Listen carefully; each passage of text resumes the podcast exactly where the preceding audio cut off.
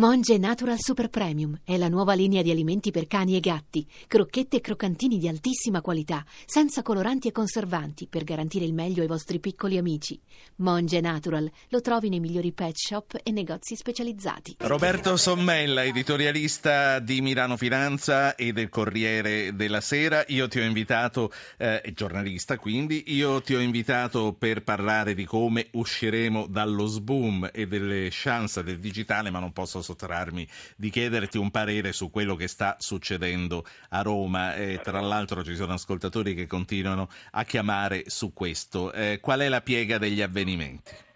Ma, eh, a me sembra che il sindaco Marino sia a questo punto una sorta di prigioniero politico, gli va dato atto della sua buona fede, del fatto di essere planato come un alieno in questo sistema di corruttela politica che ha radici lontanissime io credo che vada aiutato, eh, non so se la soluzione sia il commissariamento perché non so che cosa porterebbe, ma eh, sicuramente in questo momento abbiamo il sindaco della capitale, della città insomma, più importante d'Italia, insomma, delle città più Però sta di fatto, come, mondo, eh, come, sottolineava, come, sottolineava, un ascoltatore, sta di fatto, ma no, anche che per 10-12 mesi comunque ha lavorato con delle persone che lavoravano per altri e non se ne è accorto.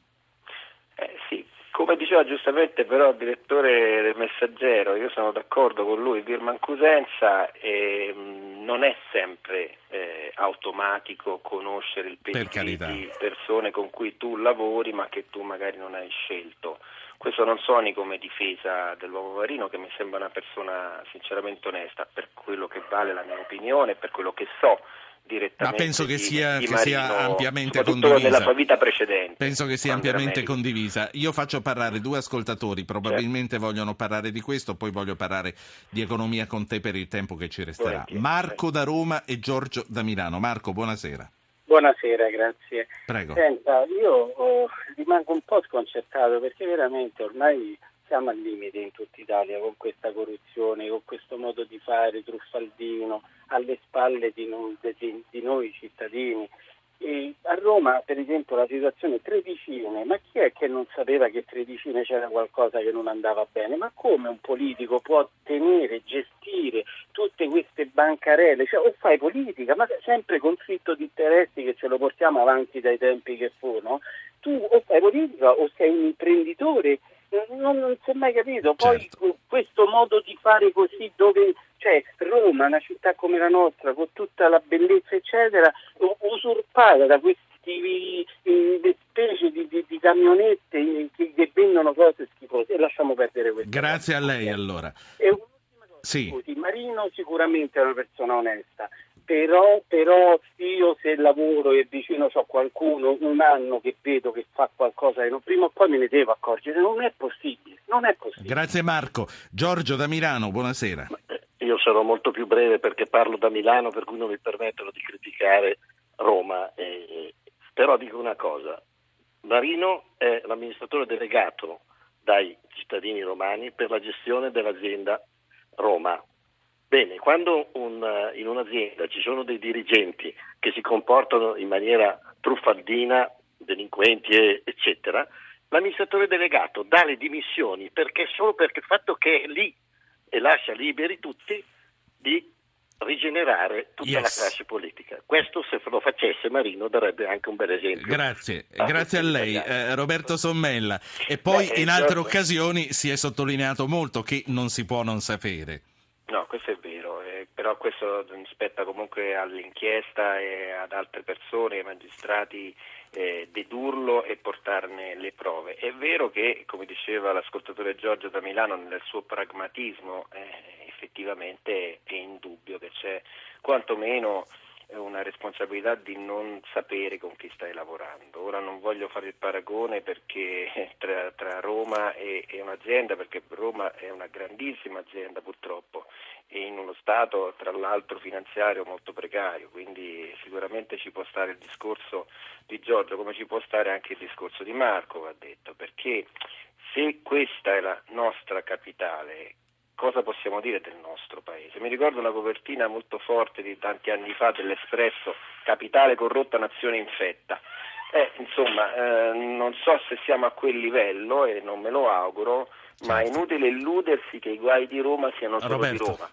Ho otto minuti alla fine, stasera ce ne andiamo prima, lo dico a tutti quelli che ci stanno ascoltando e ti ho chiamato tu esperto di economia per mm. parlare di economia. Notizie sulla ripresa in questi giorni si mescolano a quelle sull'aumento dell'occupazione. Arriva finalmente la primavera. A che punto è la notte, Roberto?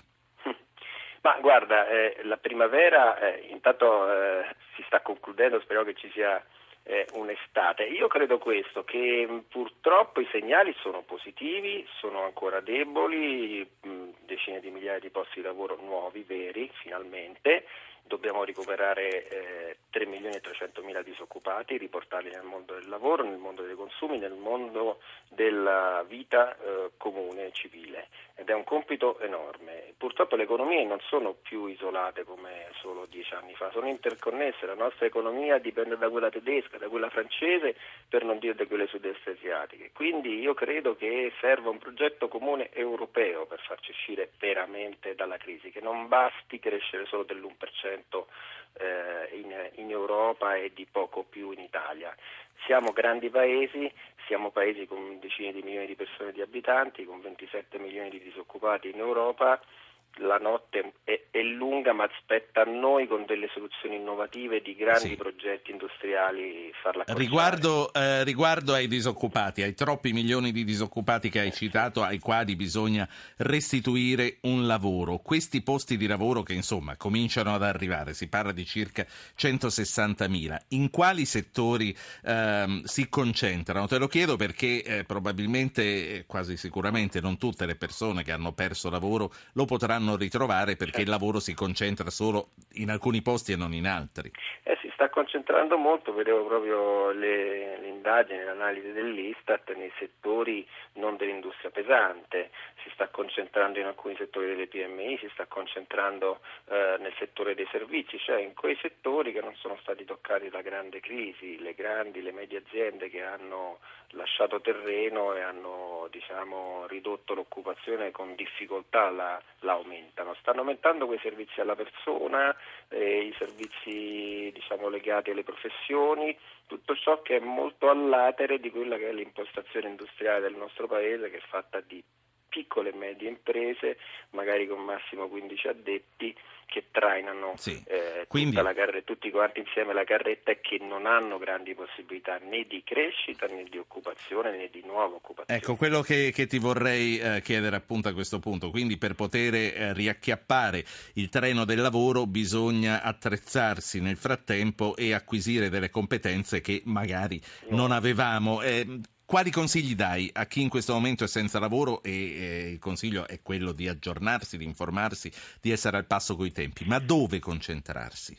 Io intanto direi di non guardare più le frontiere, cioè di guardare all'Europa come un tutto, di vedere dove ci sono possibilità di lavoro, ci sono degli strumenti messi anche in campo dalla Commissione europea che si conoscono poco, che sono in rete, su internet, che permettono anche di andare a fare degli stage, delle, anche se sono imprenditori o studenti. Sì, io ti parlo eh, anche di cinquantenni, di persone che insomma hanno qualche difficoltà in più. Sì. Indubbiamente è più complicato, però l'importante è non credere di ritrovare lavoro nello stesso posto in cui l'hanno perso. Ormai non deve fare differenza e so di dire una cosa magari sgradita che può creare polemiche, trovare lavoro qui o a Dublino dove ci sono moltissimi italiani o a Londra o a Berlino o a Parigi.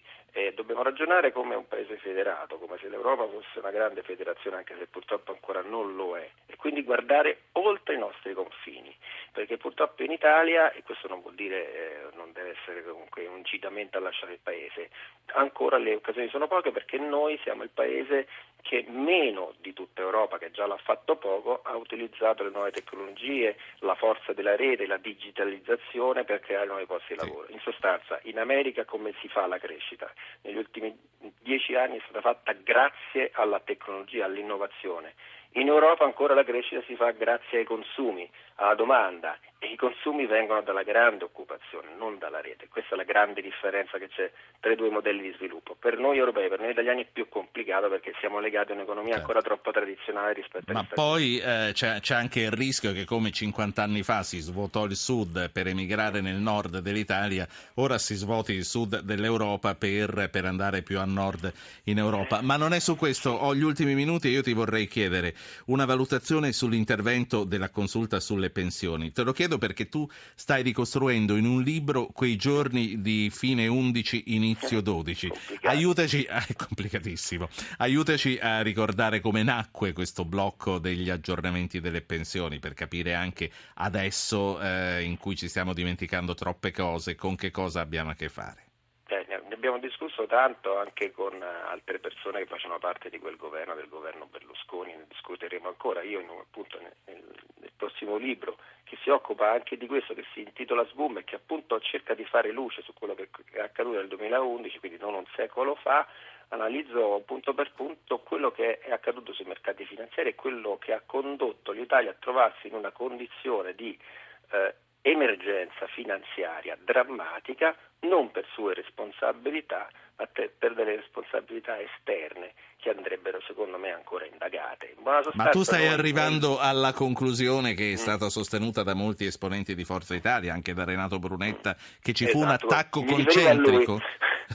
Eh. Con cui ho discusso molto sul punto. Mm, no, ma io non credo che ci sia stato, oh, io infatti sostengo questo, non bisogna confondere i golpe che sono delle cose serie, eh, molto gravi che rovesciano la democrazia con le colpe comunque che ci sono state innanzitutto io credo in alcune capitali, mi riferisco a Berlino a Parigi, di lasciare andare ad incancrenirsi la situazione greca dal 2010 tanto che per non dare dei prestiti, lo vorrei ricordare, di 40 miliardi di euro nel 2010 siamo arrivati a avergliene dati sostanzialmente 400 di miliardi al, al paese greco che è quasi quattro volte il PIL, un paese piccolo di 9 milioni di abitanti, con tutto ciò che ne consegue per gli impatti sull'economia, sulle finanze e sui mercati che, come dicevo prima io, sono interconnessi. Tutti i mercati nel 2011 pensavano che dopo la Grecia ci sarebbe stata la Spagna e poi l'Italia, ci siamo trovati anello debole in una condizione drammatica, non per nostra responsabilità, ma in quella condizione, in quella condizione ci siamo trovati e quindi il governo Monti ha dovuto fare delle scelte